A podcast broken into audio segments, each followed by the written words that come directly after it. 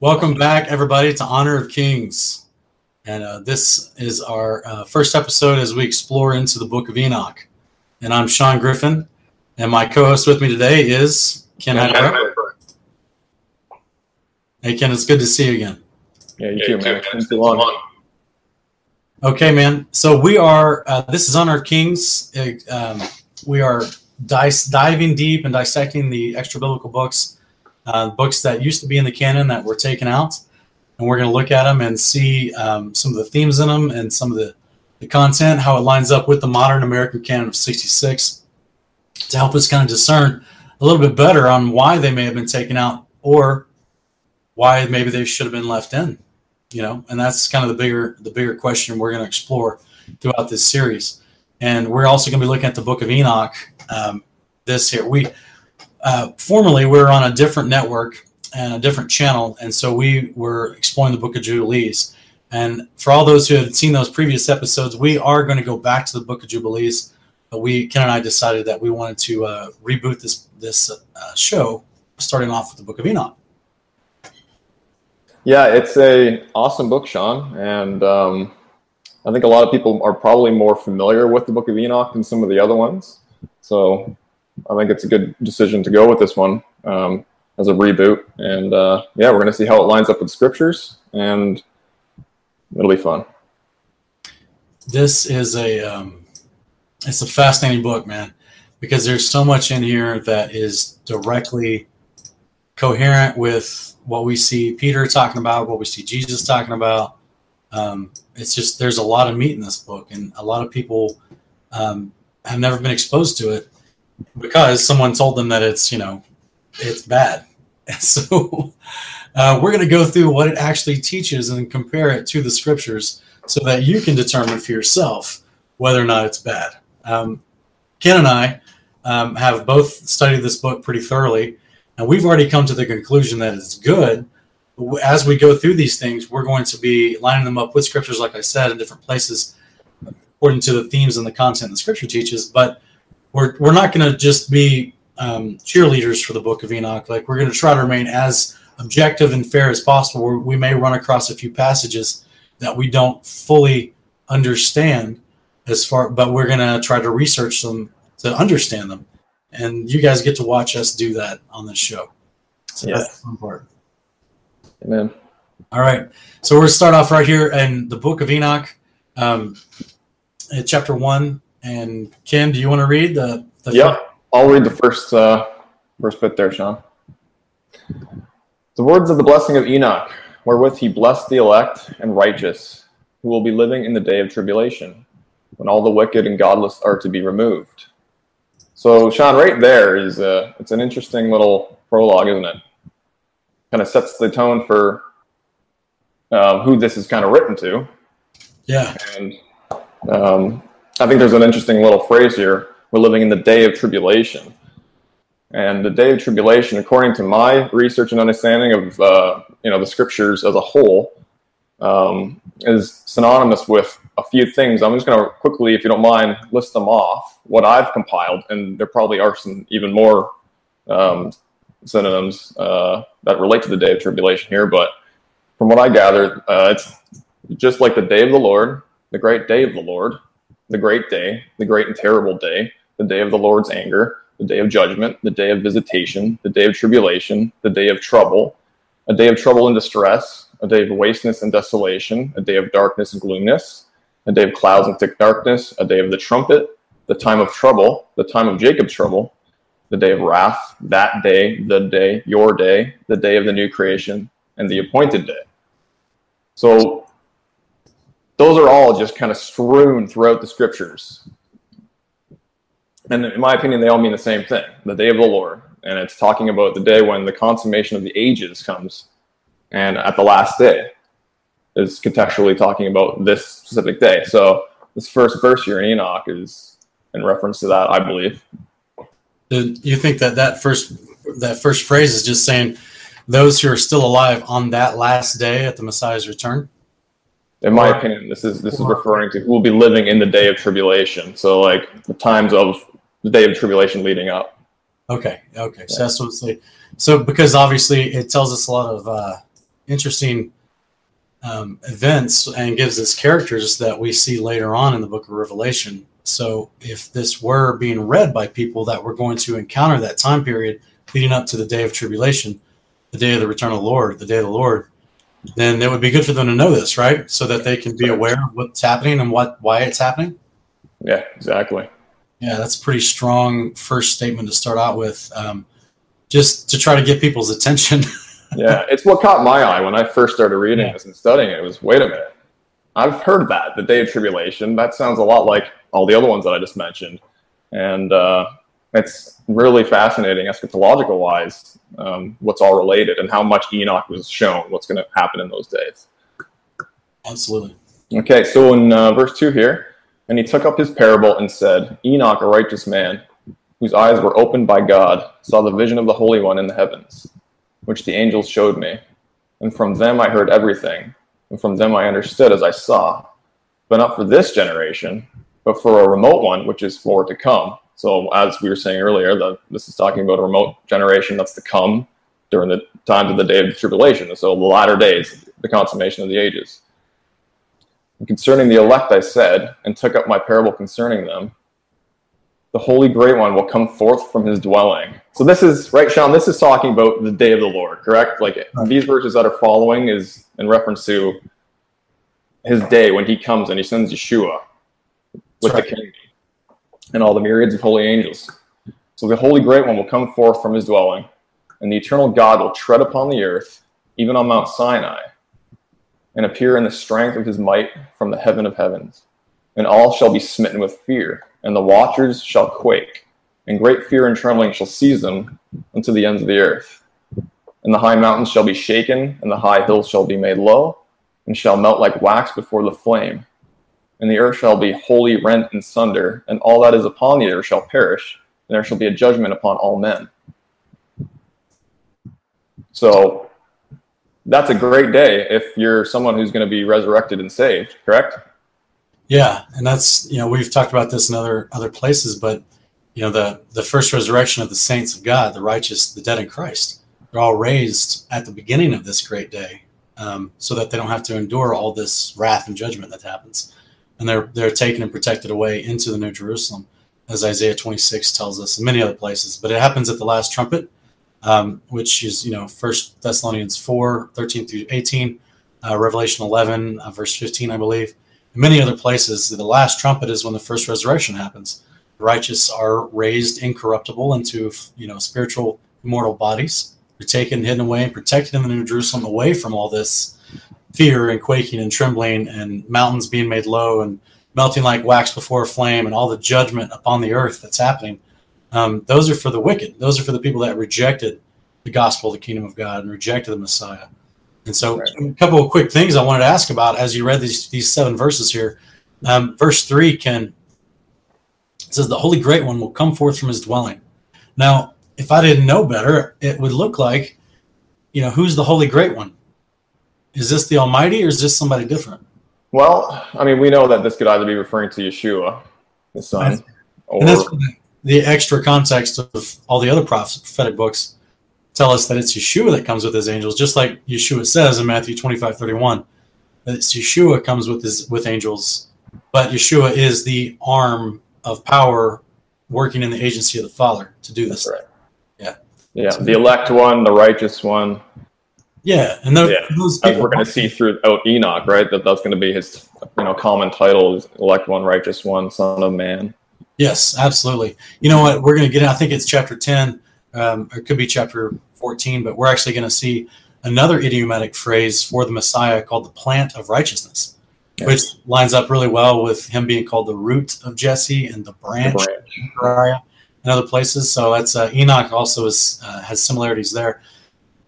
Verse 5, though, when it talks about all shall be smitten with fear, the watchers shall quake, great fear and trembling shall seize them unto the ends of the earth. Who are the watchers, Ken? Well, they're a particular class of angel, in my opinion, who rebelled, and that's found in the canon, Genesis 6, also referred to in Jude's small book. They're a class of angels that... Sorry, go ahead. Doesn't the book of Daniel also refer to the watchers? Yes, he does. Yeah, he does. Yeah. So we've got three books in the modern American canon, 66, that correlate to these characters being mentioned at in the 5th verse of chapter 1 of the Book of Enoch. Yeah. So right out the gate, we're given some context of who these players are, who's involved in this idea. And the Watchers are quaking, so that doesn't look like they're. Doesn't seem to be a good thing, because it says great fear and trembling seized them unto the ends of the earth. So that seems definitely to be, it's not a. They're not quaking out of respect; they're quaking out of fear. That's right. And then also in verse 6, the high mountains are shaken, the high hills made low, and shall melt like wax before the flame. This is what we're going to see over in Isaiah chapter 40, and this is what Isaiah talks about. I think it's chapter 40. Let me jump to it real quick. And I'm going to put this it's in Isaiah. It's in a lot of different – the minor prophets talk about it too, how – It actually it is. It's in Nahum 1:4. It's in Zechariah 1:8, I believe, or it's Psalm 97:8. Yeah, Joel actually talks about it in a fascinating way. Right. How the angels are essentially his army, and they're going to just tear through the earth and like climb into windows and this and that. And, I know commonly that specific chapter gets interpreted as being like us. We're the army of God, right? We're the Joel army. And it's contextually not so. Not so. No. If people, I just want to lovingly share with people, if you heard a pastor out there telling you that you are part of the Joel army, that you're metaphorically, prophetically being raised up in this day, in this generation to be a part of the Joel army, I would strongly encourage them to really research the context of the Joel army. Those are angels coming back on the day of the Lord to clear out the area so that the New Jerusalem can sit down. So there, and this is what is expressed to us in Matthew 13 as well. And this is, that you're, as a resurrected saint, you're not coming back to do battle. You're hidden away, so you can be ready. Get ready for the wedding supper of the Lamb, so that you can go into covenant with the land of promise. And so you're not coming to do battle. But this particular verse in Enoch 1:5, where it's talking about, verse 6, where it's talking about the mountains being shaken and made low. If anyone's trying to compare and research this, we see this paralleled in Isaiah 40 verse 4. Actually, we can start with verse 3, where it talks about a voice calling. Clear the way, the Lord, in the wilderness. Make smooth in the desert a highway for our God. Let every valley be lifted up, and every mountain and hill be made low. Let the rough ground become a plain. Let the rugged terrain become a broad valley. And then the glory of the Lord will be revealed, and all flesh will see it together, for the mouth of the Lord has spoken. And so this is why John the Baptist is actually quoting this as well. So right from the get-go, and that's actually in I believe it's in John or Luke chapter 3. And then let me see if I can find it just real quick. Ken, if you'll give me just that. Sean, while you're looking for that, I think it's incumbent upon the viewer to know that this, like all this being described, all this melting of wax before the face of Yahweh and the mountains, melting and the valleys being made high and all that, that sounds a lot like a new heavens and new earth type of environment, right? I used to believe years ago, before we had met, actually, that the new heavens and the new earth were at the end of the 1,000-year millennial reign. But contextually, I had to, as I understood things a little bit better, because the Day of the Lord is it is the most important, in my opinion, theme within the scripture to really comprehend, that this new heavens and new earth is at the front end of the millennial reign. And so this is what we're seeing here being described when Yeshua comes down with his myriads of angels to decimate the nations that have come up and gathered themselves against him, is that along the way, all these mountains are coming down, valleys are being raised, and things that, the firmament is peeled back, as you've said very nicely. That, to me, is the new heavens and the new earth starting there, not at the end of the millennial reign. Yes, absolutely. And this is where people get tripped up because they think Revelation 20 and 21 are chronological.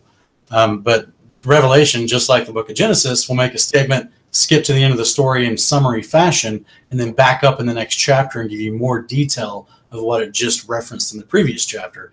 It's called expounding on a topic. Yeah. And so this is just a literary way of writing. This is lots of authors do this. We see this in movies all the time, where they glimpse a preview of something and they back up and they go in depth with that character and with that scene to further expound all the details for you. So once you then see that summary again, you actually have the full context and it makes sense. So it's a quick foreshadowing. They back up, they expound, they give you depth of context, and then you can go back to that image or that thought, and you can appreciate it. And that's why you're teased with it with the foreshadowing in the summary version. And that the Bible does that often. Very often. Genesis and Revelation does that a lot too. And that's encapsulated beautifully in my favorite show, Lost. Like J.J. Abrams did an amazing job doing exactly what you just described. If for those who want to see a visual of that, they did a really good job in that show of doing that. I think they're one of the first to actually do that kind of, back and forth foreshadowing and then going back type thing. Yeah, but yeah, it's in the scriptures. It's not as you said, it's not a chronological linear thing as most people teach in Revelation and some of the prophets as well. Like it jumps around, and you have to discern that. That's right. Yeah. Imagine coming home to your wife and she asked you, how'd your day go? And you had a, crazy conversation with your boss, right? And you say, you know what? I had a crazy conversation with my boss. I'm no longer employed there. She would be like, what? What kind of conversation was this? She would want you to back up and explain. So we see this in scripture where it says it'll say descriptions over huge, big events with many characters involved, give you the end, and then it backs up and explains the details of a certain facet of that story in great detail. So that's what we're seeing in Revelation 20 and 21, where it gives us a quick overview of Satan being locked away, the day of the Lord's happening, everything's being, Yeshua shows up and takes over and stamps out the wicked.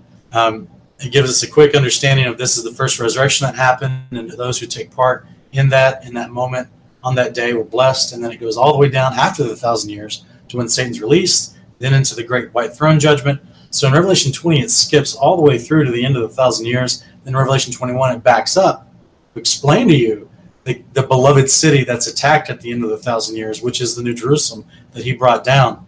Now, of course, all the prophets before John, before the book of Revelation, they called the New Jerusalem Zion. And that's where, and they have hundreds and hundreds of verses of description about Zion. And so that's why if we know the Old Testament and we study that, by the time we get to Revelation chapter 21, it ain't no thing. You already know what it's talking about. And you're like, and it's not even a problem. And there's no way to question the idea that, oh, this must be coming down at the end of the 1,000 years. No, it has to be down during the 1,000 years because it's integral to the storyline on where people are learning Torah, where people are coming to see the Messiah, who's called the Holy Great One, the glory of the Lord, so to speak, the salvation of God, all these idiomatic terms referring to the Messiah. And so that's why I was just trying to go real quick. I was wanting to point out here in Enoch chapter 1, near the very beginning, okay?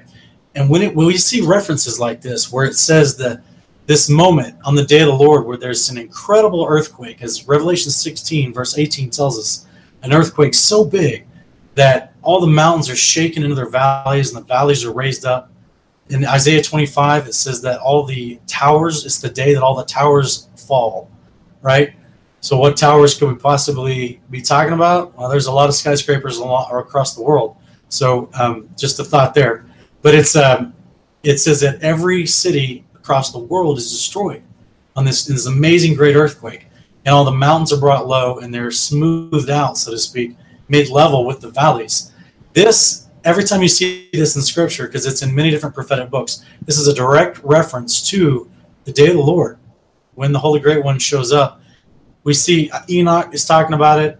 It's parroted in Isaiah chapter 40, verse 3 and 4. And then in Luke chapter 3, John the Baptist is also talking about it. And the reason why I want to bring up John the Baptist is because of what it describes him, what it calls that after he's done talking about that.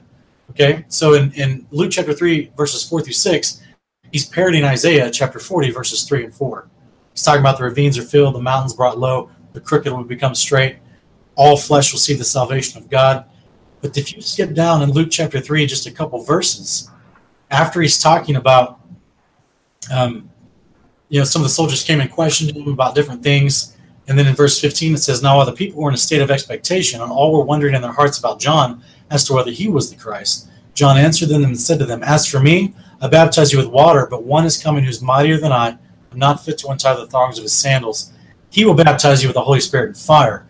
His winnowing fork is in his hand to thoroughly clear his threshing floor, to gather the wheat into his barn, but he will burn up the chaff with unquenchable fire.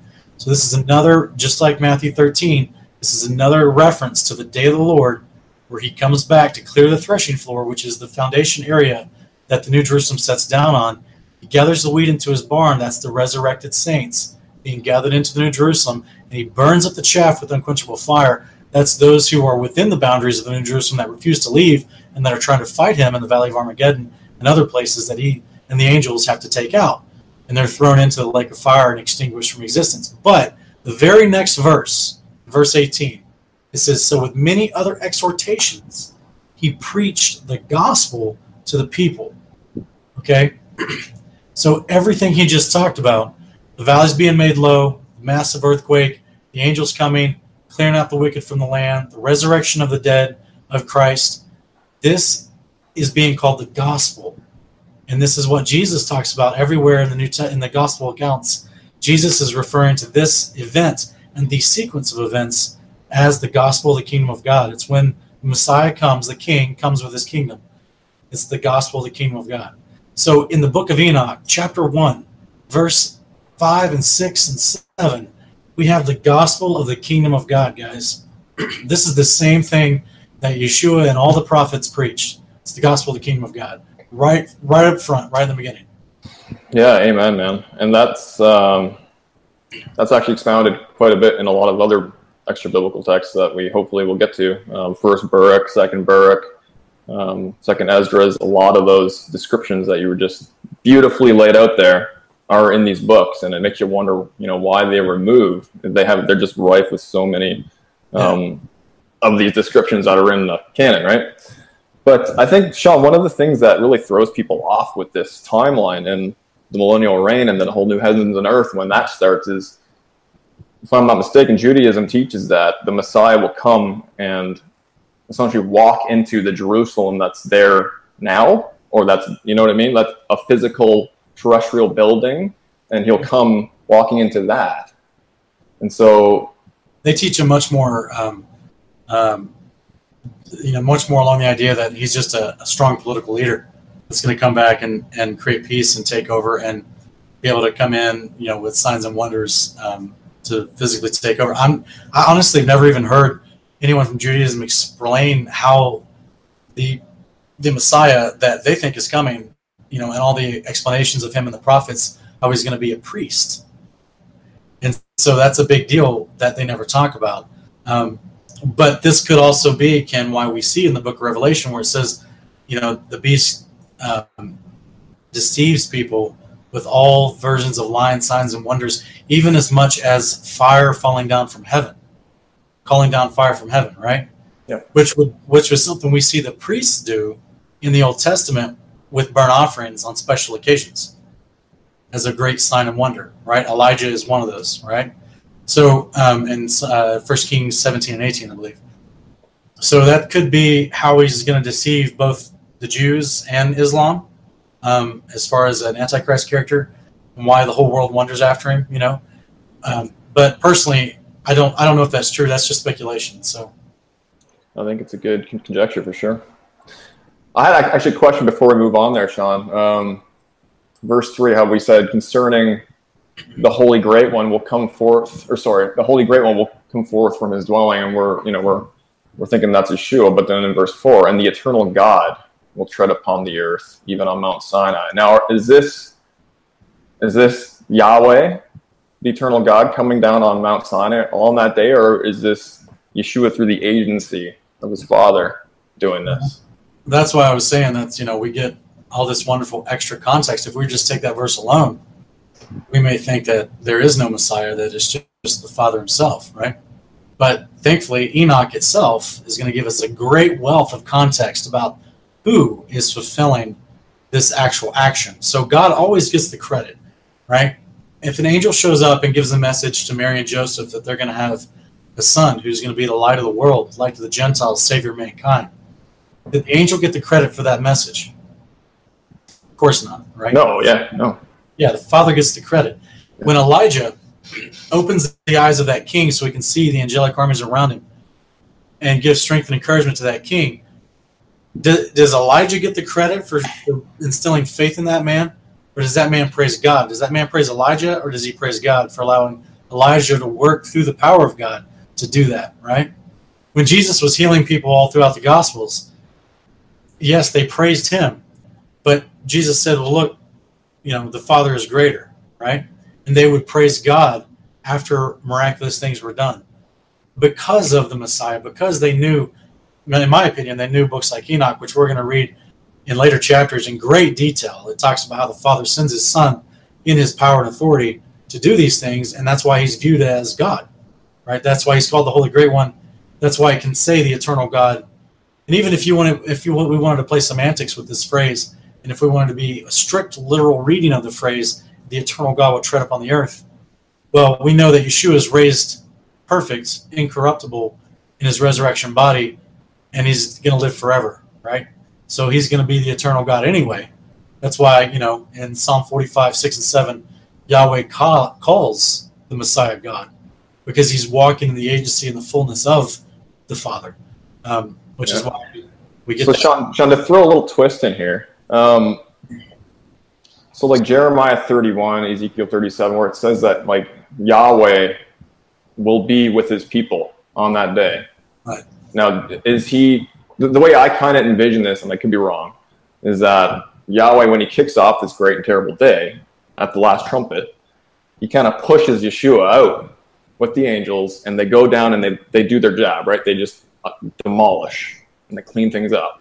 And he kind of descends with them afterwards and tabernacles among them. So how does that, like him tabernacling among men, is he actually doing that, like literally on this earth, or is he still in his mighty throne in the heavens? Like, could this not be referring to him in Enoch here, him and Yeshua? That would be, again, there's many places in Scripture where it quickly references an action happening and then the credit going to the Father or the Almighty. But once you dig into the details of actually who's carrying that out versus who's getting the end credit. Now, as far as God tabernacles among men, he does that, yes. And that's actually, we see that in Enoch 105, 105th chapter, where in verse 2 he says, for I and my son will be united with them forever in paths of uprightness in their lives. So that's a big statement where he's talking about we will come down to them. Now, where I would give you a literal geographical answer to your question would be the layout of the New Jerusalem, of Zion itself. So we're given the dimensions in Revelation 21. It was 1,500 miles squared and 1,500 miles tall. That's a big place. The Most High, God the Father, is on the top. Okay. But right? he's under the firmament is what I'm asking. When he heals that back and he descends with the New Jerusalem, he's sitting as the Most High on top of Zion in the New Jerusalem, but on our plane, right? Or not? I think the two are connected, honestly, because of the New Jerusalem.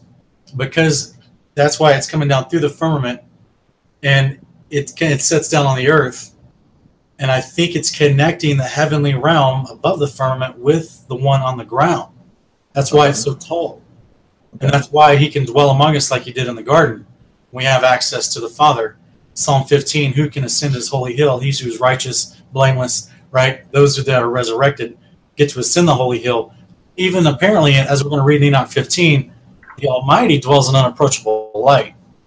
So he has to have someone that can be his visual representation.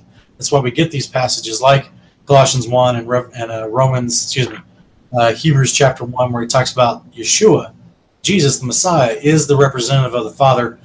He is the express image of him. He is the perfect representative so that we can see what God looks like in walking, talking form. Okay, Sean, I'm going to quote something real quick here out of Second Baruch, because that just triggered my mind to go to this, what you're just describing here, and I think it might make sense and might apply. Real quick, Ken, just in case those who don't know or unaware, what book is it you're about to read from, and what's going on there? Yeah, this is Second Baruch. This is Baruch is who was Jeremiah's scribe. He had written a couple books as well that I believe are worth investigating into as well.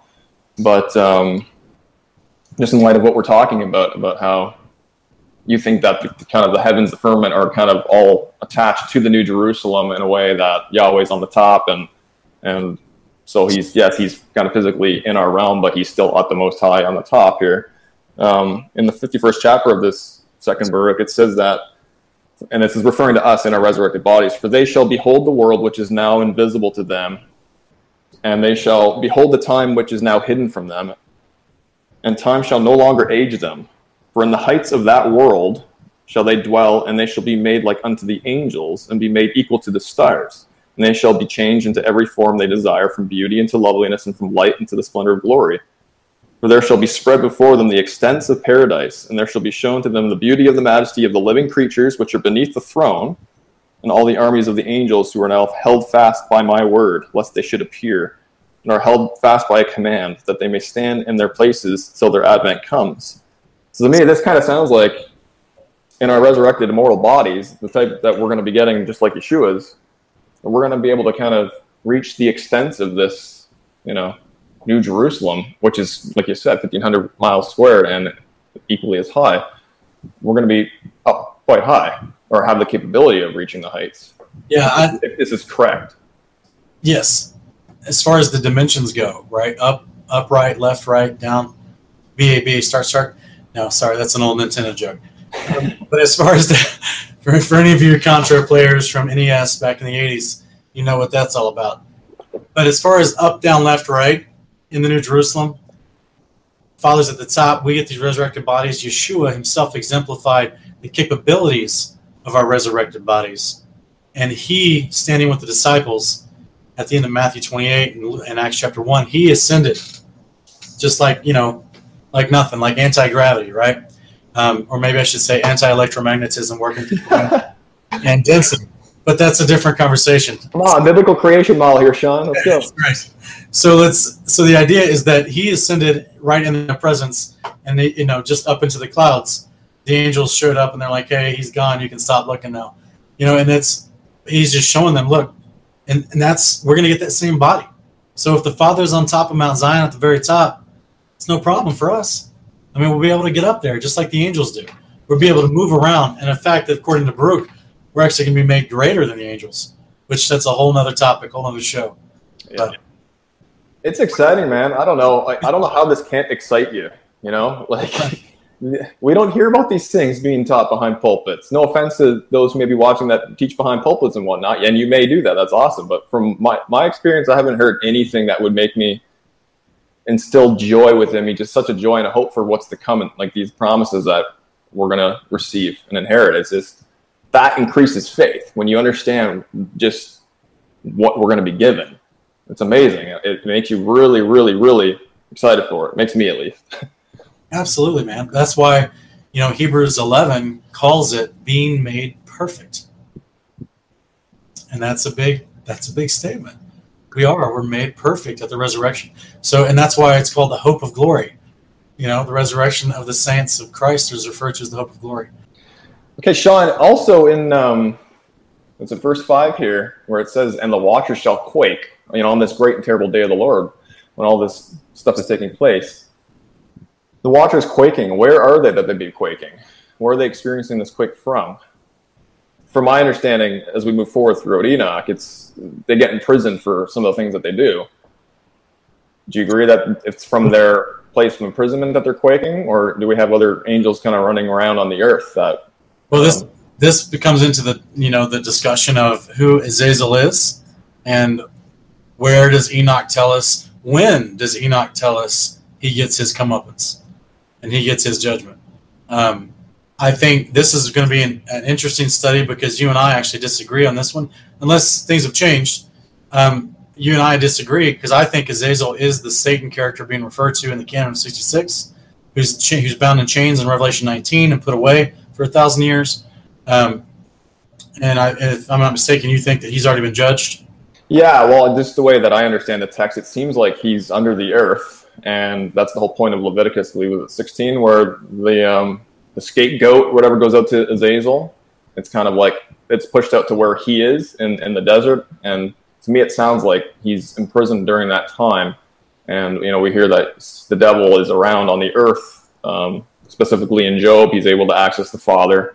And we're told that he's like a roaring lion, so he can people to devour, right? And on the earth. So it seems like that person, or that entity or adversary, is able to roam freely on the earth, whereas Azazel seemed like he was imprisoned earlier on in the pre-flood days. Yes. Yeah, it seems like that, and that's why we're going to read some fascinating things once we get to chapter 60 and 62.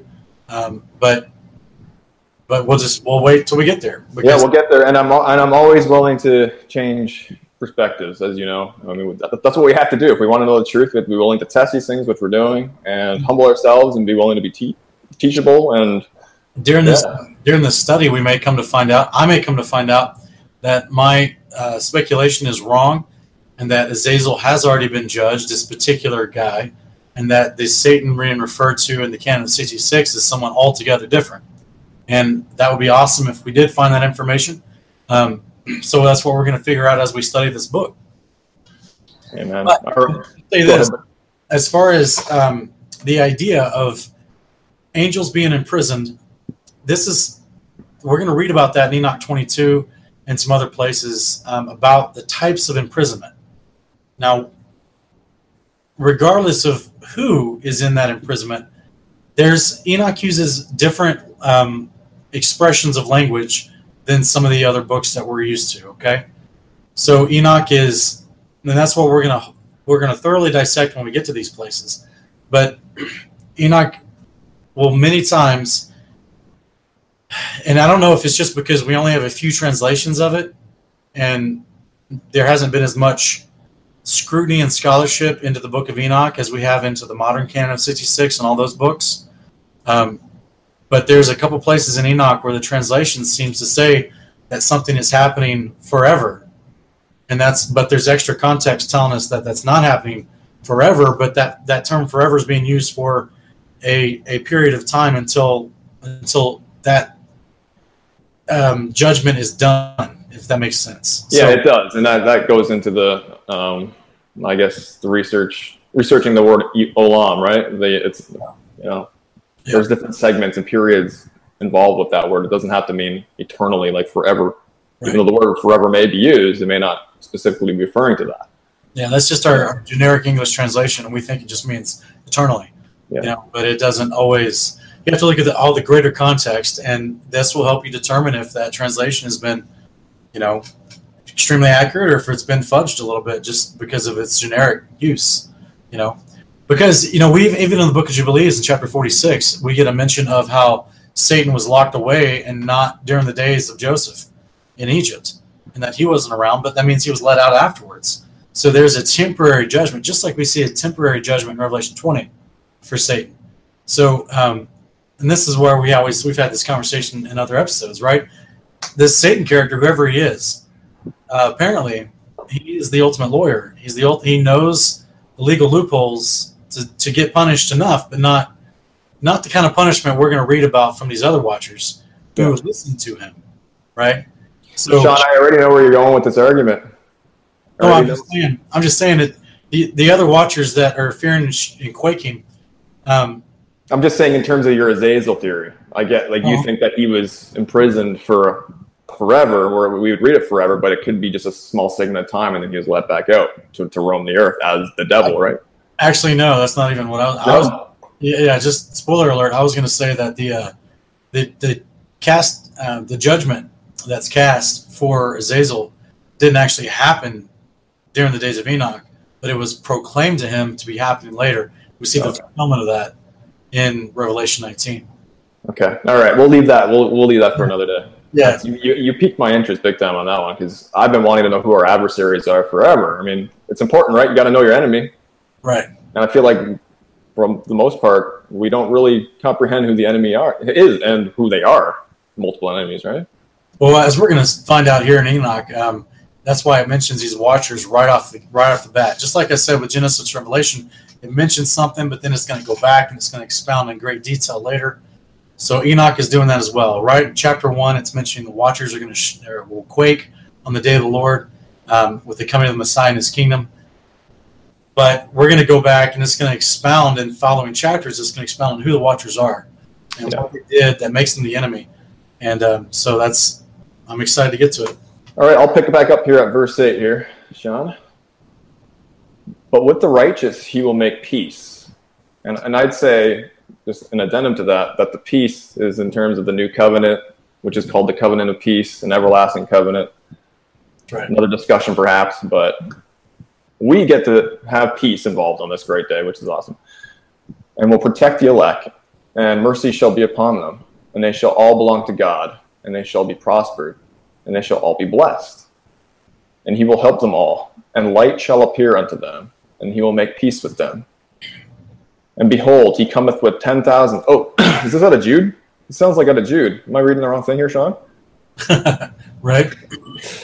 And behold, he cometh with 10,000s of his holy ones to execute judgment upon all and to destroy all the ungodly. For those, sorry, I had to throw that in there. That's a verbatim quote in Jude. I believe it's 1:16.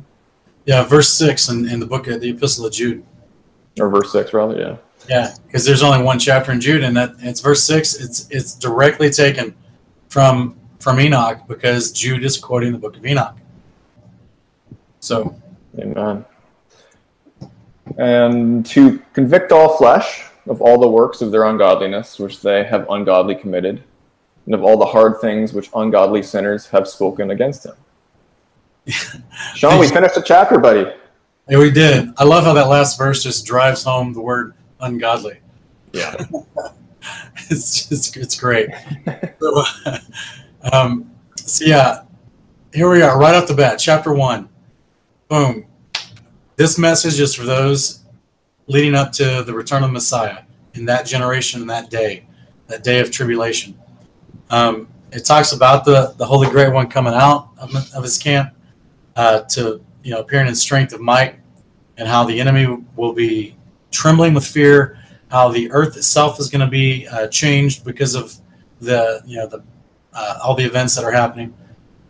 And then it talks about the resurrection, which is talking about the peace that is being made with the elect and the light that shall appear unto them.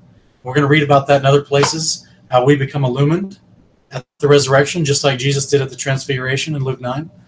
That's why we are like walking light bulbs, or we can be in our resurrection bodies. That's why we're called children of light in Ephesians, right? Because why we can dwell in his presence, right? That's right. There's unapproachable light for us right now. So yeah, that's why we have the actual opportunity. And this is why we have proleptic statements in the New Testament by Paul that says we boldly approach the throne of grace, right? Yeah, we don't have to shake and quake and fear and all that stuff, right? We can just saunter on into our Father's throne of grace. That's right. Which is, you know, there's so many things there we could parallel with, but we're going to see in Enoch is what I'm getting at, is this. The idea, the language of the first resurrection is spoken about. The people that have participated in it are called the elect, okay, for people following along. It's often referred to as peace being made unto them eternally. We're going to read about this in chapter 5 of Enoch even more, and it goes into great detail about how we will be made in a way that we'll never be able to sin again. And so this is the peace given it to us, and it's also referred to as oil of gladness. We see that in the prophets as well. And so this is the mercy that is shown to us, is that we're saved from Sheol, from this. We don't experience the second death. We're resurrected at the return of Messiah, and that is the mercy shown to us. Yeah. Yeah. So and that's the salvation we look towards, right, Sean? It's being saved from what? His wrath to come. We're going to be put into bodies that can withstand the wrath. That's right. That's what's cool about it, is that we don't actually undergo the wrath, but we're put into new bodies that will never be thrown in the lake of fire, and will never be able to transgress his law, so that we don't have to worry about the second death. We can enjoy peace with him, and actually he can, like, you know, John 17 says, Jesus says, you know, John 14 says, you come and believe in me and keep my words, my Father's words, you know, we will come and make our home with you. You know what I'm saying? We'll make our abode with you, and that's the promise. That only can happen if we have resurrected bodies. So that's part of the promise. It's amazing. Hey, man, you want to do chapter 2 there, Sean? Yeah, we'll do chapter 2. It's a little bit shorter, but we'll maybe fly through 2 and 3. Sure. It says, observe ye everything that takes place in the heaven, how they do not change their orbits, and the luminaries which are in the heaven, how they all rise and set in order each in its season, transgress not against their appointed order. Behold, ye the earth, and give heed to the things which take place upon it, from first to last, how steadfast they are, none of the things upon earth change, but all the works of God appear to you. Behold, the summer and the winter, how the whole earth is filled with water, and clouds and dew and rain lie upon it. That's all of chapter 2. Chapter 3 kind of goes into some trees here. It's just one statement. It's very short in this translation. It says, observe and see how in the winter all the trees seem as though they have withered and shed all their leaves, except 14 trees, which do not lose their foliage, but retain the old foliage from 2 or 3 years till the new comes. So I'm guessing he's referring to wintergreen trees. Yeah. Wintergreens. But if you go back to chapter 2. Yeah, there's something interesting in there I wanted to point out, but you go ahead. I was just going to say, he's the narrator is, you know, is trying to give the reader to make just take an observation of the creation and how everything works continually as it was ordained in Genesis 1. You know, the luminaries, the sun, moon, and stars, they're doing their circle in the firmament, their circuit, as Psalm 19 calls it, you know, and that they're steadfast, it's not changing, and that we can see these things, how they're consistent, you know.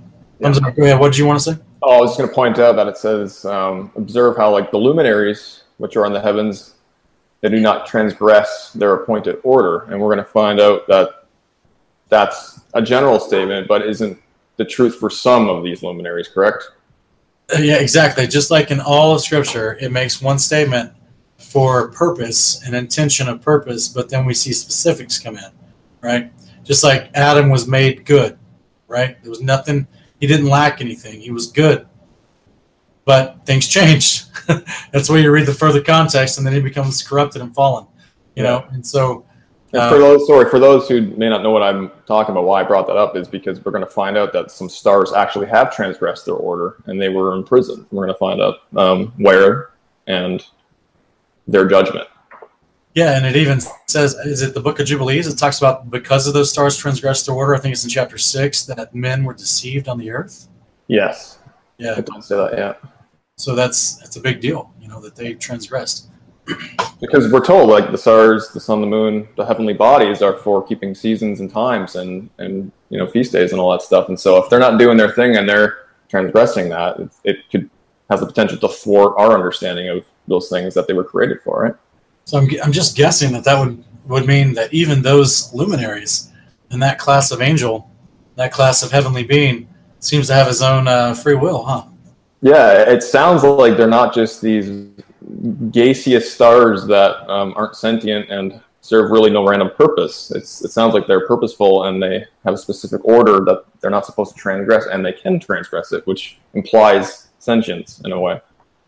Now, of course, you know, we would probably have people that would say, well, you know, it could have just been a meteorite, hit something, and, you know, stars collide, right? Stars collide, change their orbit, so that's what it's talking about. But that's not what the context of Enoch is claiming. It's claiming that these things were set in motion. Genesis 1 says the stars were put in the firmament. And that Enoch chapter 2 here is saying that these things which are in the heaven. By the way, the word heaven is defined for us in Genesis chapter 1, verses 6 through 8. And it's called the firmament.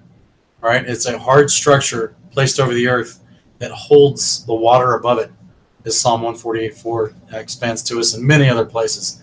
That, you know, that this firmament within the firmament, and I know that people have different interpretations. They think that, excuse me, they think that in a biblical creation model, that the firmament, when it says the sun, moon, and stars are placed in the firmament, they think it means under the barrier of the firmament. But I would contend from lots of context that the sun, moon, and stars are placed in the layers of the firmament. And we're actually going to read later in the Book of Enoch where which layer it says the sun sits in which layer of the firmament.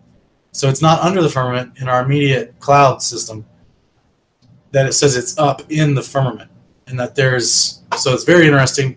And apparently these things are following the circuits that are intended to them, so that we see the night sky as we see it and the daytime movement of the sun and moon as we see them. And that these are appointed to move like that and to be consistent and steadfast, like the chapter says. Not to change just because there's chaos in a random solar system where things are bumping into each other from a Big Bang explosion billions of years ago.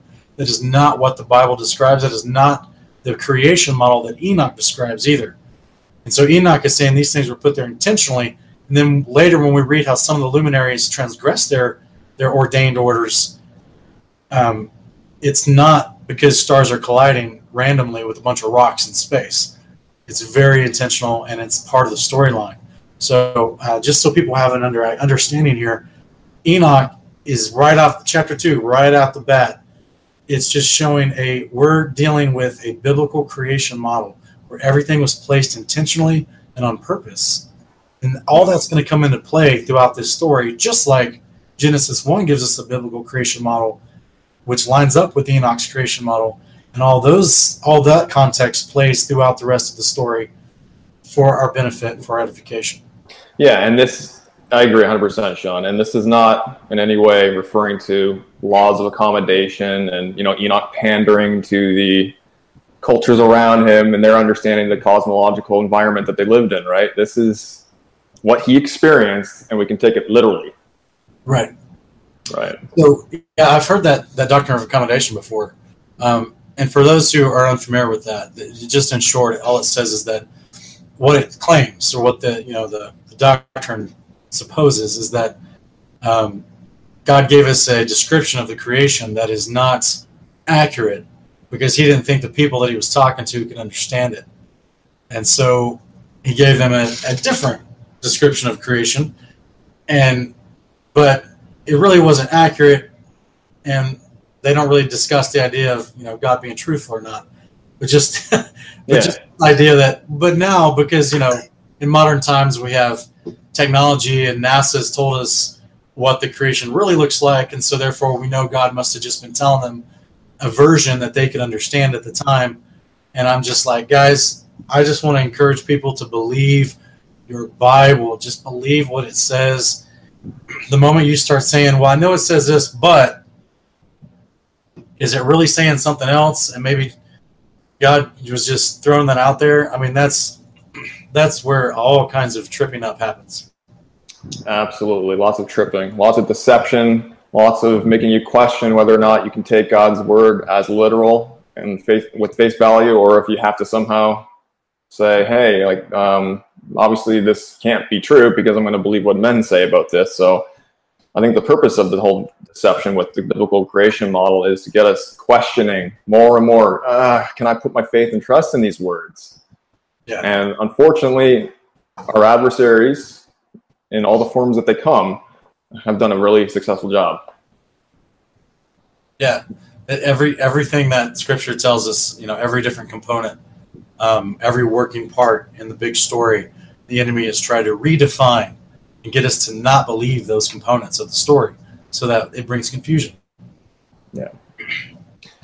All right, Sean, you want to move on to chapter 4, unless you want to expound on some trees in chapter 4? Yeah, I don't have a lot to add on chapter 3. It's very unique.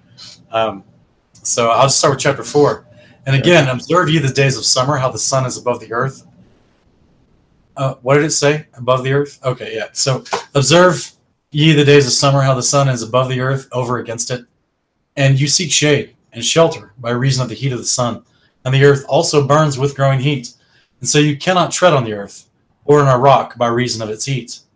So this just is like basic observation of sun's out, things get hot, you know, bring your sandals. That's what I was thinking when I read this. Actually, another version that I read that one in makes it sound like from the perspective, it's the angels that are looking down and they observe like our environment on the earth, and essentially it makes it sound like, you know, we can't tread on these hot rocks. Like I think about my experience at the beach some days where you're like trying to get across the sand and you're like, oh, and you gotta like run to the ocean to pull your feet out because they're burning. It's kind of funny how they describe it here because I've experienced that. I can't walk on sand for too long. Yeah. So if in the days of Enoch, which was about 700 years before the flood, which according to the biblical timeline and calendar to up to our modern day, puts us roughly about, you know, 5,200 years ago, 5,100 years ago would be the days of Enoch. That means that 5,100 years ago, the sun still came out and there were still hot summer days and that things still got hot. So I'm not sure there's been, you know, a lot of global warming happening. Greenhouse gases didn't exist. I'm being silly, but yeah, exactly right. Where are these greenhouse gases? Can you imagine if Can you imagine if modern day science is truly looked at, the biblical creation model and then started talking about greenhouse gases? Because we're dealing with a huge terrarium, right? You're dealing with a big greenhouse. And it's just hilarious to me. They would, no wonder they reject it with mockery, scorn, and, outright anger, because that would just prove to them even more so that they have no clue what they're talking about and that they're just posturing with all these different theories that many times contradict themselves in modern day scientific realms, because they would have to then try to figure out how we can have a sun that shines down in a firmament enclosed creation and doesn't cook us all, right? Yeah. I mean, it's just like. And for those watching, I'm in no way saying that there aren't catastrophic events, geological events happening on the earth. There's stuff happening on the earth. It's just the narrative behind it I don't agree with, because the scriptures from pretty much the start to the finish talk about our earth as being a living system that got corrupted through sin and through the angels and through all these things. And the earth is a system that's moaning and groaning and yearning for its redemption on the day of the Lord. And so it's experiencing all these things from our sin, from all the blood being poured out onto the earth. And what I'm saying is, Sean, these weather patterns, they've been happening pretty much since the beginning. And it's a birthing process, right? It's likened to, the womb of the earth. It's waiting to give birth to the departed spirits, us who are in Sheol waiting for the first resurrection. And along the way, she's having pains, right? And so the earth is experiencing things that we do to it. Yes, we do damage it in a massive way, but it's the whole global warming narrative that I'm just trying to say that I deny fully, and I know you do as well. And it is a biblical concept for it to be experiencing catastrophic events and stuff like that, and it will be even more so in days ahead. But it's not global warming. It's not because we're on a ball confined in this thing, and what we just described essentially. Well, what you're referring to is those who destroy the earth, and that's something that Revelation 11 talks about. How, I think it's in verse 15. I think it's verse 15 where it starts talking about how now is the kingdom of God, and it's the last trumpet has been blown, and the Messiah is on his way. And it talks. Let me just read it real quick, because it adds to what you're talking about, and even goes back to Genesis 6. And has to do with the watchers, as we just were introduced to, right, in the Book of Enoch, and it's about destroying the earth. And so Revelation 11 is where I'll start. I'll jump back to Genesis 6, and then we'll keep going. But it's verse 15. The seventh angel sounded, and there was loud voices in heaven saying, "The kingdom of the world has become the kingdom of our Lord and of His Christ, and He will reign forever and ever." And the 24 elders who sat on their thrones before God fell on their faces and worshipped God, saying, "We give you thanks, O Lord God, the Almighty, who are and who were, because you have taken your great power, and you have begun to reign.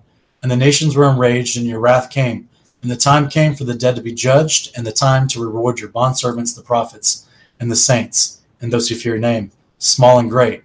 And here's the kicker: and to destroy those who destroy the earth. So there is an intentional effort to destroy the earth. And this is what I don't think a lot of people realize. So we see this paralleled in Genesis as well, okay? Genesis chapter 6, I believe it's verse 11 or 13, where it talks about, I'm going to read it real quick. 11. "Now the earth was corrupt in the sight of God, and the earth was filled with violence." You see what I mean? Yes. And I know a lot of people would be like, oh, he's just talking about, he's just talking about the people inhabiting the land. You know what I mean? Yeah, they're just sinning and they're doing this and that. Right. And it's not actually anything to do with the place that they're standing on. Right. But we see that idea expounded upon in Genesis 7, verse 11, where it talks about the fountains of the great deep burst open. Right. And so we're talking about violent earthquakes. We're talking about reshifting of land. This is where we've got, that's why the only safe place there could have been. You got water pouring in from the firmament above, massive earthquakes with huge, land shifting below. The only safe place there could have been was to be insulated in a pressure-resistant body of water floating on top of it. right? Yeah. While all the chaos and drama is happening around you, the water itself protected the ark, and people don't realize that, from all the chaos that was happening to the land itself. So the point is, that's why you're making statements about Romans chapter 8, how the creation itself groans for the revelation of the sons of God, which is referencing the first resurrection, because when Yeshua comes back, he actually heals the earth. And this is talked about in Joel chapter 3, many, many other places, in Psalms, I think Psalm 47. Yeah. Yeah. Yahweh, he tried to establish this with Israel, right? And their land is, you let the land rest after 70 years, right? You give them its Sabbath so that it can rejuvenate, because it's a living organism. You, right? And they didn't do that. They didn't let the land do that. Right, which is why it tells them in 2 Chronicles, 14, the famous passage, that if you would turn from your wicked ways, right, you would humble yourselves, seek my face, I will heal your land. Literally. Literally. So the behavior, whether righteous behavior or bad behavior, is always connected to the land, because we came forth from the land. So, and we live on the land, and we interact with the land. So the earth itself is being destroyed by bad behavior that God calls unrighteous. So whenever the resurrection happens, the New Jerusalem descends, and we have, millions, if not billion, of resurrected saints living in the New Jerusalem, teaching ways of good behavior to all the survivors outside the New Jerusalem. And the water of life healing all the streams, as Ezekiel 47 says, water of life comes from the New Jerusalem to heal all the land that was destroyed previously outside of the New Jerusalem.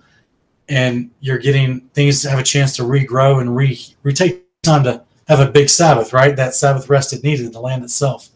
And so this righteous behavior allows for us to heal the land that we live on.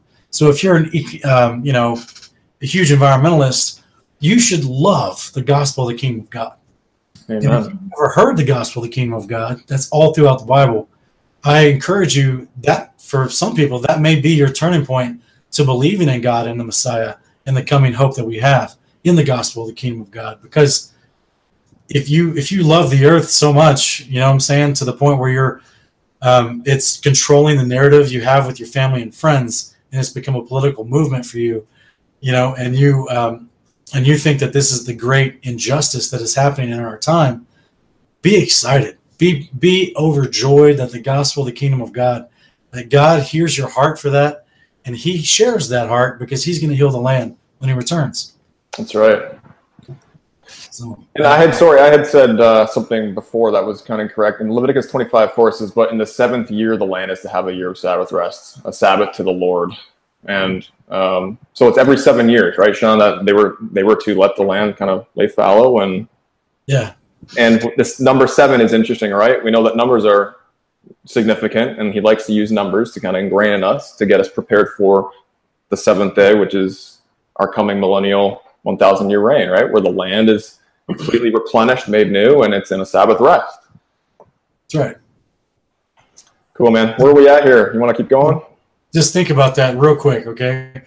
There's a lot of people that theorize that, the earth was created just under 6,000 years ago, and that all of Genesis 1 happened just under 6,000 years ago, and that the millennial reign is called our Sabbath rest in Hebrews 4. And so that we have this idea that God's coming back, and for all of creation, people and land, he's imposing a Sabbath rest for everyone to just chill. Just chill. That's right. And Yeshua says that he is the Lord of the Sabbath, and that's what he's referring to, right? It's that reign during that millennial Sabbath rest. It's not some whimsical, he's the Lord of the Sabbath right now, I don't have to worry about commandment number 4, which tells us to remember the Sabbath, to keep it holy while we're in this body of flesh, and we can still do the commandments, right? Right, exactly. So if you didn't understand the gospel of the kingdom of God, you see Yeshua make a statement like that, and you don't have a clue what he's saying, so you have to reinterpret it. That's right. You don't know the context. So that's where it's wonderful that, we have this context layered throughout. And it's being venerated with Enoch as well. So we got chapter 5 next. Observe ye how the trees cover themselves with green leaves and bear fruit. Wherefore give ye heed, and know with regard to all his works, and recognize how he that liveth forever hath made them so. And all his works go on thus from year to year forever, and all the tasks which they accomplish for him, and their tasks change not, but according as God hath ordained, so it is done.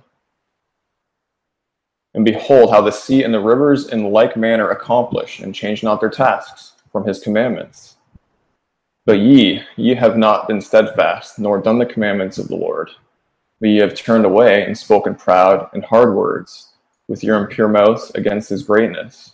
O you hard-hearted, ye shall find no peace. Therefore shall you execrate your days, and the years of your life shall perish, and the years of your destruction shall be multiplied in eternal execration, and ye shall find no mercy.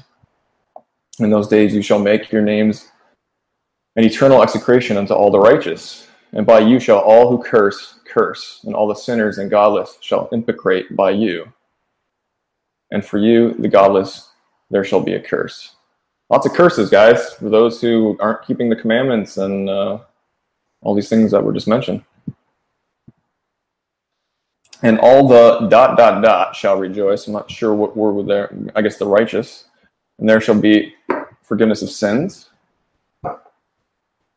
That's when sins are forgiven, which is an interesting thing to say here. And there shall be forgiveness of sins in reference to, once again, that the great day of the Lord when we're put into resurrected bodies and we're literally forgiven of our sins and they're remembered no more. So you remember that part in Revelation where, I think it's chapter 5, it says the angels bring the bowl before the Lord, which is the prayers of the saints. Yes. You know, in 1 John 1:9, you know, Jesus is our high priest, right? The Melchizedek order, eternal high priest.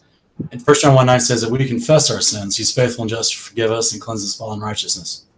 So this is where I've said before that I theorize, and because of statements like this in Enoch, and many other places in Hebrews and Revelation and just the whole concept of the priesthood in general and of the resurrection. I theorize that on the day of the Lord is when he says our name before the Father, he's made atonement for us eternally, and he's going to resurrect us into our eternal incorruptible bodies. And so when that's the day when all these prayers are stored up for forgiveness, right? Our confessions and our asking for forgiveness of sins to our priest, and he brings him before the Father. He makes atonement for us eternally. He resurrects us. No other, and in that moment he resurrects us so that there's no other sin that could take place, right?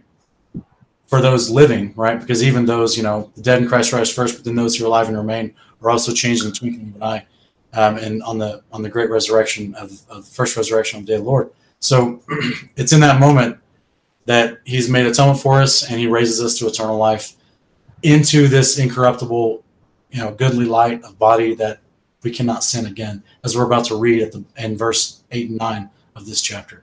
Yeah, amen. I agree with that 100%. And it's interesting that the prayers of the saints are stored in the bowl, right? And it sounds like it's kind of used as ammo. Right. Yeah, it's awesome. Where are we at here? Verse 6 you were in? Yeah. And every mercy and peace and forbearance, there shall be salvation unto them, a goodly light. So that's, like we were talking about earlier, salvation literally will be on that day given to us. And for all of you sinners, there shall be no salvation, but on you all shall abide a curse. But for the elect, there shall be light and joy and peace, and they shall inherit the earth. We've heard that one before, haven't we, Sean? Sounds like a beatitude to me. Yeah. And then there shall be bestowed upon the elect wisdom, and they shall all live and never again sin. That's amazing. That's such an amazing statement right there, a promise. The very thing that got us to where we're at today, we're not going to be capable of doing that anymore. Yeah. Either through ungodliness or through pride, but they who are wise shall be humble, and they shall not again transgress, nor shall they sin all the days of their life. Nor shall they die of the divine anger or wrath, but they shall complete the number of the days of their life. And their lives shall be increased in peace, and the years of their joy shall be multiplied in eternal gladness and peace all the days of their life. That just, I don't know how that can get someone super pumped for what's coming. And so here's a great example when we're looking at the text or for the viewer, you know, when you're reading stuff and you see a statement that may confuse you. I encourage you to keep reading so you can find that context. This is kingdom in context, okay, guys? So the whole concept here, like in verse 9, it says, and they shall not again transgress, nor shall they sin all the days of their life. Now, if I stopped right there, I'd be like, okay, so that means that would lead me to think, well, all the days of their life, that would mean to think that there's a finite number of days to their life, right? And it says it again, nor shall they die of the divine anger or wrath, but they shall complete the number of the days of their life. And I would start to think, oh, well, this isn't talking about eternal life. This must be talking about just somehow in my regular life, I'll have joy and peace, right? But in the same verse, just a few, just if I keep reading, and their lives shall be increased in peace, and the years of their joy shall be multiplied in eternal gladness and peace all the days of their life. You see what I'm saying? Yeah. So it reads as though there's an end point, right? And I have actually heard people speculate that, well, all we're going to get is the millennial reign, 1,000 years. One day that Adam, accomplished and died under, we're going to get that. Wow, it's pretty good news to know that we would live at least for 1,000 more years in an incorruptible body, but that's not the good news. We're going to live forever. Along there being literally eternally forever. Right. John 3:16, right? Amen. God gives on begotten Son, that he should not believe perish, but should have every eternal lasting life, that he should have eternal life. It doesn't have a caveat that says he should have eternal life for 1,000 years, no millennial reign, but that he should have eternal life. And that's the whole point here, is that you will live forever with God. And if you're not experiencing the second death, you're living forever. That's it. And a story, and it's in a state where you can never transgress again any of his commandments. Right. That's so weird. It's hard to wrap your mind around that, And that's, I'm sorry. And to me, that's what it's talking about in verse 9 when it says, nor shall they die of the divine anger or wrath. Two different concepts to die from.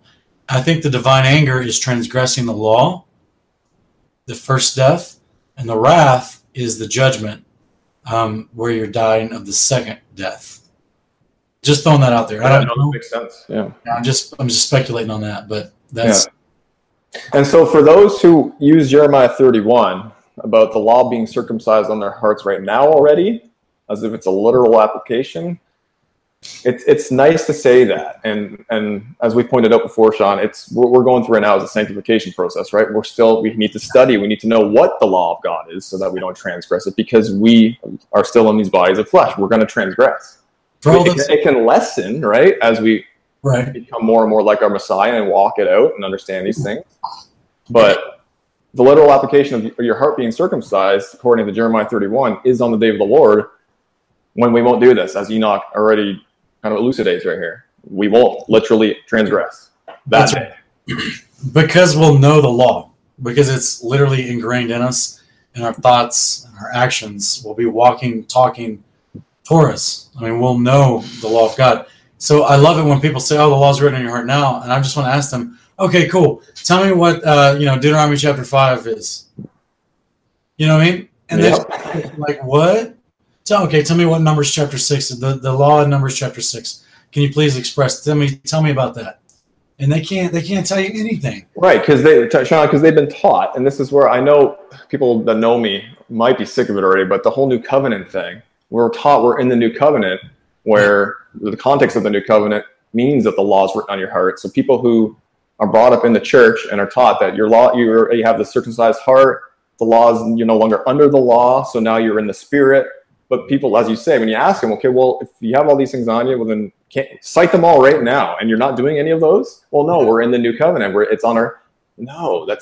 Take it literally. Take it literally, because that's what the context demands. Well, and to take it, in my opinion, a step more is what I've tried to do with some folks when they say, well, the law's on my heart, and that's the new covenant. And I'm like, well, for one, you don't know the law, so it's not on your heart.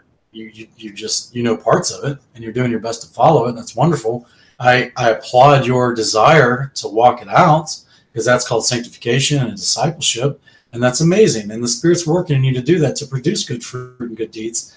Bless you for that. That's awesome. But this actual direct tie with the law being written on our heart is the first resurrection. That's the moment when we're given a heart that has it written on there, when we're given a new incorruptible body. The only reason we have corruptible bodies is because we transgress the law. Yeah. So amen. Yeah. You know, that's, anyway, so I just, it's hard for me to understand.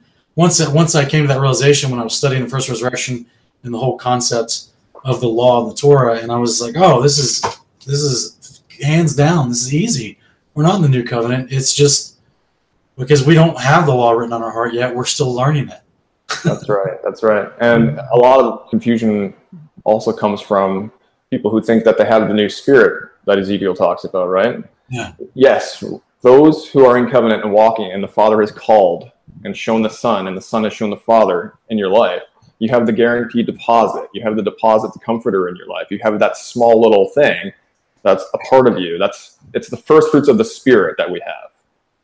But that's not the whole embodiment in its actuality. It's something that guides you. It directs you to his instructions to do them, right? So you, like as you said, so we're going through the sanctification process and circumcising our hearts. But then the end result is everything we just discussed about, right? That's right. Yeah, and the end result is what we're reading here in Enoch chapter 5. And that's why this, man, Enoch is not pulling any punches right out the gate. It's no wonder, in my opinion, that certain people would want to take this out of the canon. And then it's no wonder that certain good-hearted people who want to know God's word try to read this and don't understand it. And so they think it's not valid because they don't understand these concepts like the gospel of the kingdom of God and what these phrases are throughout the prophets that refer to that event. And they don't understand these idiomatic phrases that are used constantly to refer to the first resurrection as well. You know, so we have, unfortunately, in our modern society, especially here in the U.S., I know that you're up there in Canada, right? Our wonderful northern brethren. But a lot of, you know, and maybe you may experience a very, very similar culture in the churches up there, but in the United States, we have a culture of lots of denominations.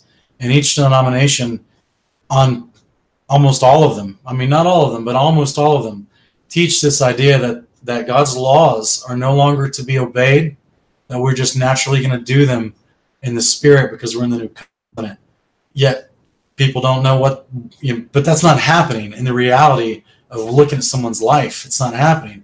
And that's not the reality of what the Bible teaches either, because the Torah, you know, God's instructions for our life are eternal. So there's this, what they call dispensation, where God has dealt differently with people over different times. And so part of that dispensation teaching is that the law is done away with. And if you think that, you're going to have a hard time recognizing and understanding when you're reading about the first resurrection. And when you read about the gospel, the kingdom of God, in Isaiah, where it says that the law of God will go forth from the kingdom to the world, and that people are required to obey the law of God, and the prophets like in Zechariah. So if you're coming from that mentality, if you're coming from that teaching, I implore you, just test everything we're saying. I came from that teaching, from that understanding, and that type of denominational mindset, and heard from different denominations that same premise being taught, that we just because we have the Spirit through the priesthood of Yeshua now, that we don't have to obey the instructions of God. They're just written on our heart. We're going to do them already when we walk in love. Yet the Bible itself defines love itself as doing the instructions of God. So yeah.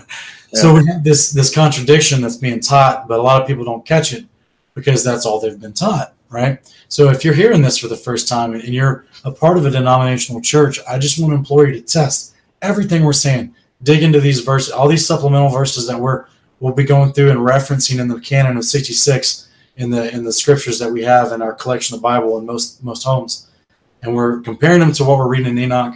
I want to encourage you to line them up as we're doing with you, and you can see things like this, like the gospel of the kingdom, like the behavior of the kingdom, which is the Torah, the instructions of God for living, and like the first resurrection, these big concepts that all intertwine together. And this will open up your understanding of the Bible in front of you to where it becomes a joy, and to where explaining God's promise of hope and salvation for us in practical terms that people can grab a hold of in a conversation within minutes will become a resource for you, and you'll be edified by it. So I really want to encourage everyone watching that they would do that. Amen. I second that. All right, so we're in chapter 6. Yeah, this is the controversial one, not that the other ones before weren't. Right. So we're getting into Genesis 6 boundary, right? So just a quick controversial recap.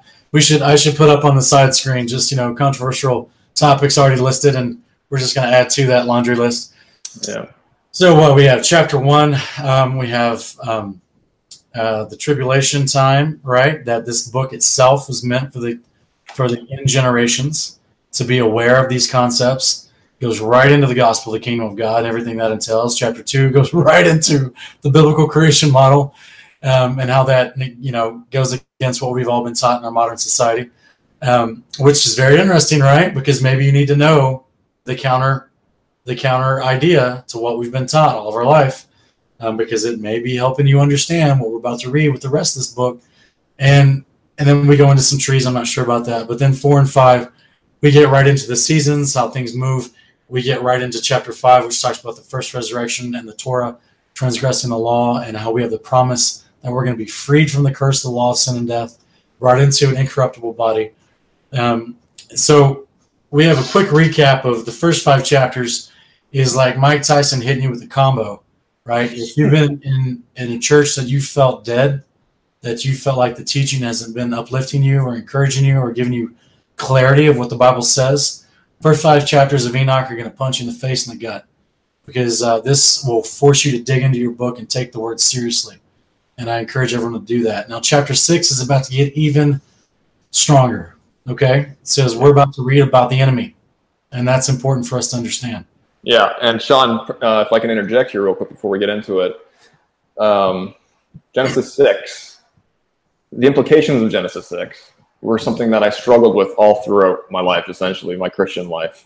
And what I mean by that is we're taught that Yahweh commanded Israel to utterly destroy tribes of human people when they're entering Canaan. And I just couldn't put that, I couldn't reconcile that with a loving God to command his people to go in and just decimate. Right, decimate them because they, you know, they're sinners, they're pagans, they're this and that. Thankfully, Yahweh directed me to Brother Rob Skiba, another shout out to him, with his Nephilim work and understanding Genesis 6 in its proper contextual light. And so this was a monumental part of my faith walk in terms of my understanding.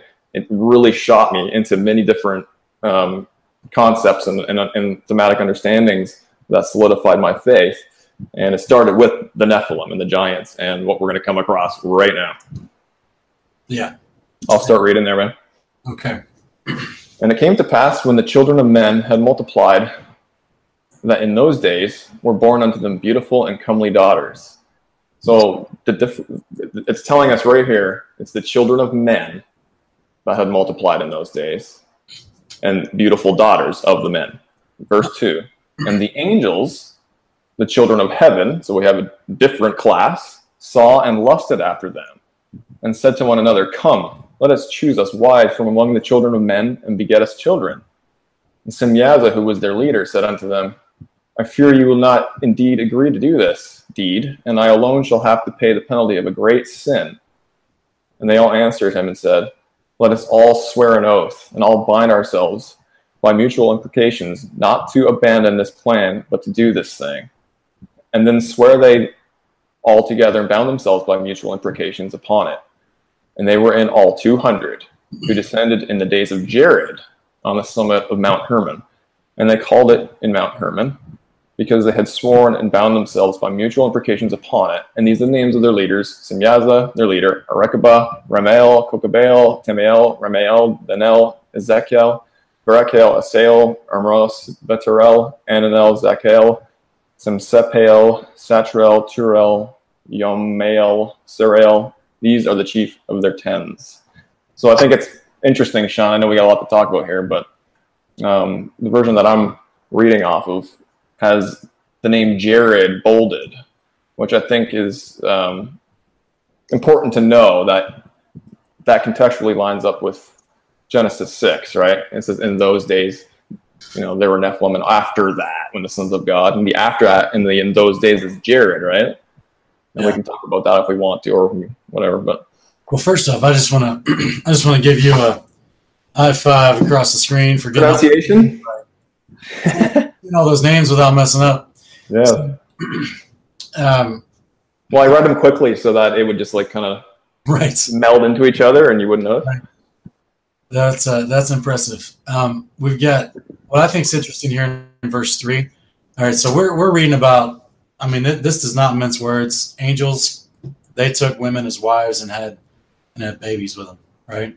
So this is not the way things were designed. This was out of order, right? You are out of order, sir. So these angels, and then they're talking about doing this in verse 3. They're having a discussion. We get the behind the scenes fly on the wall conversation that Semyaza, who was apparently the leader of some of these guys, says, I fear you will not indeed agree to do this deed. I alone should pay the penalty of the great sin. And then they all came back and they're like, well, no, that's fine. We'll just mutually imprecate ourselves through an oath. We'll just bind ourselves together through an oath to do this great sin with you. You know what I mean? Yeah. So I laugh because those must have been some attractive women. The genetics were just so impressive in those days. I mean, good Lord. We're talking angels, man. We're talking people that, you know, they come down from above the firmament, from the heavenly realm to, you know, in the book of Jubilees tells us that these guys were called the Watchers. We're reading about they're called the Watchers in this book as well, and that they were intended to come down to mankind to help us govern, because as man began to multiply on the earth, they were having trouble interacting with each other because of their new sin nature. And so the angels came down as rulers and judges to help them govern their affairs, right? But while they were here, they started being attracted to some of the hotties, apparently, that were running around pre-flood. And so I think that this is pretty wild, because we also read in Jubilees that the angels, when they when the angels were created, specifically the angels in heaven, they were created circumcised. Yeah, that's an interesting little detail, eh? That, right. Yeah. These are guys. These are actual guys. These are not women angels. These are men with men members, with men parts, specifically circumcised men parts. So, and that's how they were made at creation. Yeah. So when people try to say that, oh, you know, this is just nonsense. This was just the kids of Cain and the kids of Jared, the kids of Seth, you know, different sides of the family, like we see in Genesis 4 and 5, and that they were interacting with each other. And, you know, Cain's kids, they were called the daughters of men. And Seth's offspring in that line, you know, that family tree, they were called, you know, the sons of God, you know, as being referenced as angels here. And that is not at all what the narrative says, nor is that actually what the Hebrews says in Genesis. But then we have books like Enoch chapter 6, which just, like I said, that doesn't mince words and expounds very, very plainly that these were angels from heaven that came down, and they were men angels, and they took women, right? Yeah. And they did manly things with women and had babies with them. Okay. Yeah. So this is a unique, you know, very specific passage. So to me, it makes you wonder. Now, there's other places where it says that angels assumed many different forms because they had that power, right? Because they're not normal creations like we are. They have their own unique gifts and abilities, so to speak. But in this case, they definitely showed up as men, interacting with men, with menly intentions, so to speak, towards a woman's genetics. And then they had offspring, that they had babies. And they knew this was bad and decided that they needed to talk about it beforehand. And I think that's fascinating to me, because talk about premeditation, right? If you're talking legal terms. And this is why we're going to see later they were not granted mercy. This was not a mistake that they made ignorantly. This was a mistake that they made full well knowing what they were doing. And they tried to skirt, you know, blame for it by somehow thinking, well, if we all do it together, then, you know what I'm saying? It'll be fine. We'll be let off. Yeah. We'll get a free pass, potentially, if it's a bunch of us doing it. You know, we're looking at here, Ken, this is the first union. Yeah, no kidding. I was like, wait a minute. What? Oh, yeah. Okay. This is the first mob unit. Yeah. Like, hey, we all do it together. You know? Yeah, we're all going down together, right? They'd have to take us all out, you know? Yeah. Father's not going to do that. Oh, yes, he does. He takes us all out. Just a quick addendum, Sean. So the watchers aren't only these, you know, rebellious dissenting angels, right? We also have classes or individuals that are also watcher class, like Michael, Gabriel, Raphael. We're going to come to all their names. Yeah. We're the good ones. And these ones were showing up with Abraham, three angels, right? A lot of people stumble and you know, get a little lost in the text when it talks about three men showing up. Wow, that's a theosophy, right? That's Jesus showing up because he's a man and blah, blah. Right. Well, no, they're angels. If that's true, then who are the other two men? Yeah, exactly. And the wrestling match with Jacob. Village, bring him with him. Yeah. So it's not a stretch. It's not a stretch at all. We're showing this bit of context for a reason, that these watchers can, like you said, assume many forms, and one of them is they can come as men. That's right. Very convincingly. The Book of Tobit actually shows how convincing that is too. We can potentially get into that one day, but yes, these are angels, and they come as men, and there's no issues with that. No, it's all throughout Scripture. Yeah. Acts chapter 16, the dude walks in jail and lets Peter out of jail. There's literally a jailbreak from an angel. You know, and he comes up like a man. He just looks like a man walking through there, you know? It's just like, yeah, it's amazing that, you know, we've got people just don't take the word seriously, and they just make up all these wild stories and ideas and theories. And so I'm just excited that we get to put on film for people to consider and dissect.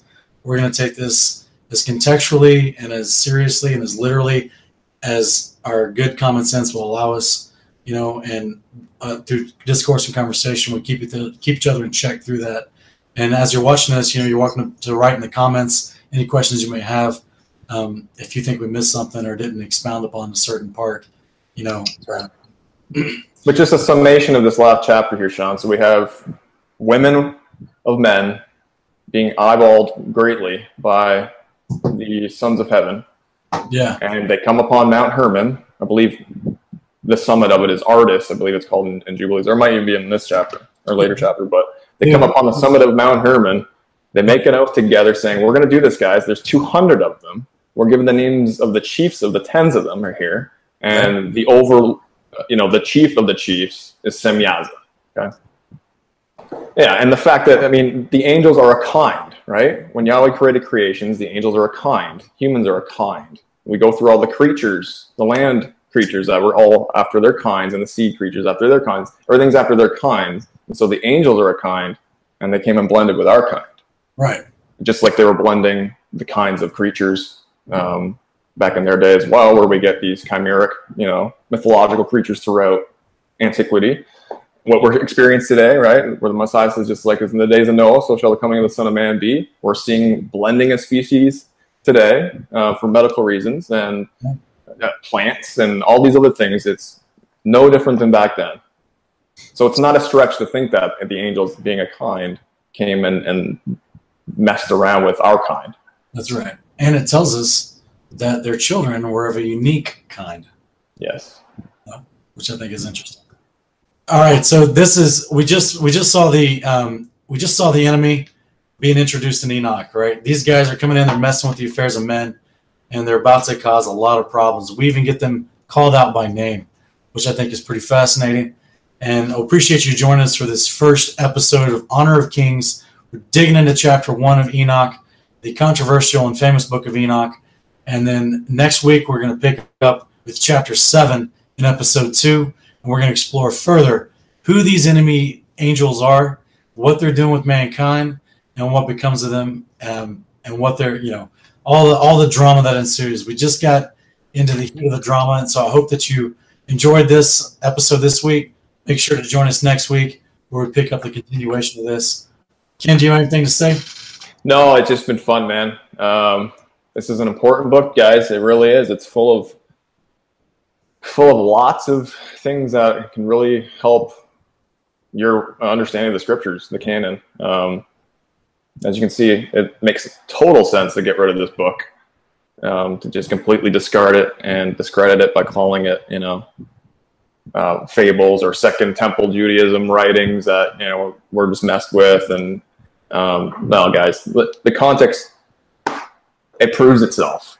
It passes the litmus test, and you'll see as we go along that it really does expound on many things that seem to be silent in the 66 canon. So I just, thanks for watching, and we look forward to seeing you guys next time. Yeah, thanks, guys. Be sure to check us out next week, and leave comments and questions down below. And if you liked it, make sure to like, share, and subscribe, both to the channel, but just share this on social media. Help us get the word out, because this is important information that a lot of people can benefit from. All right, we'll see you next time.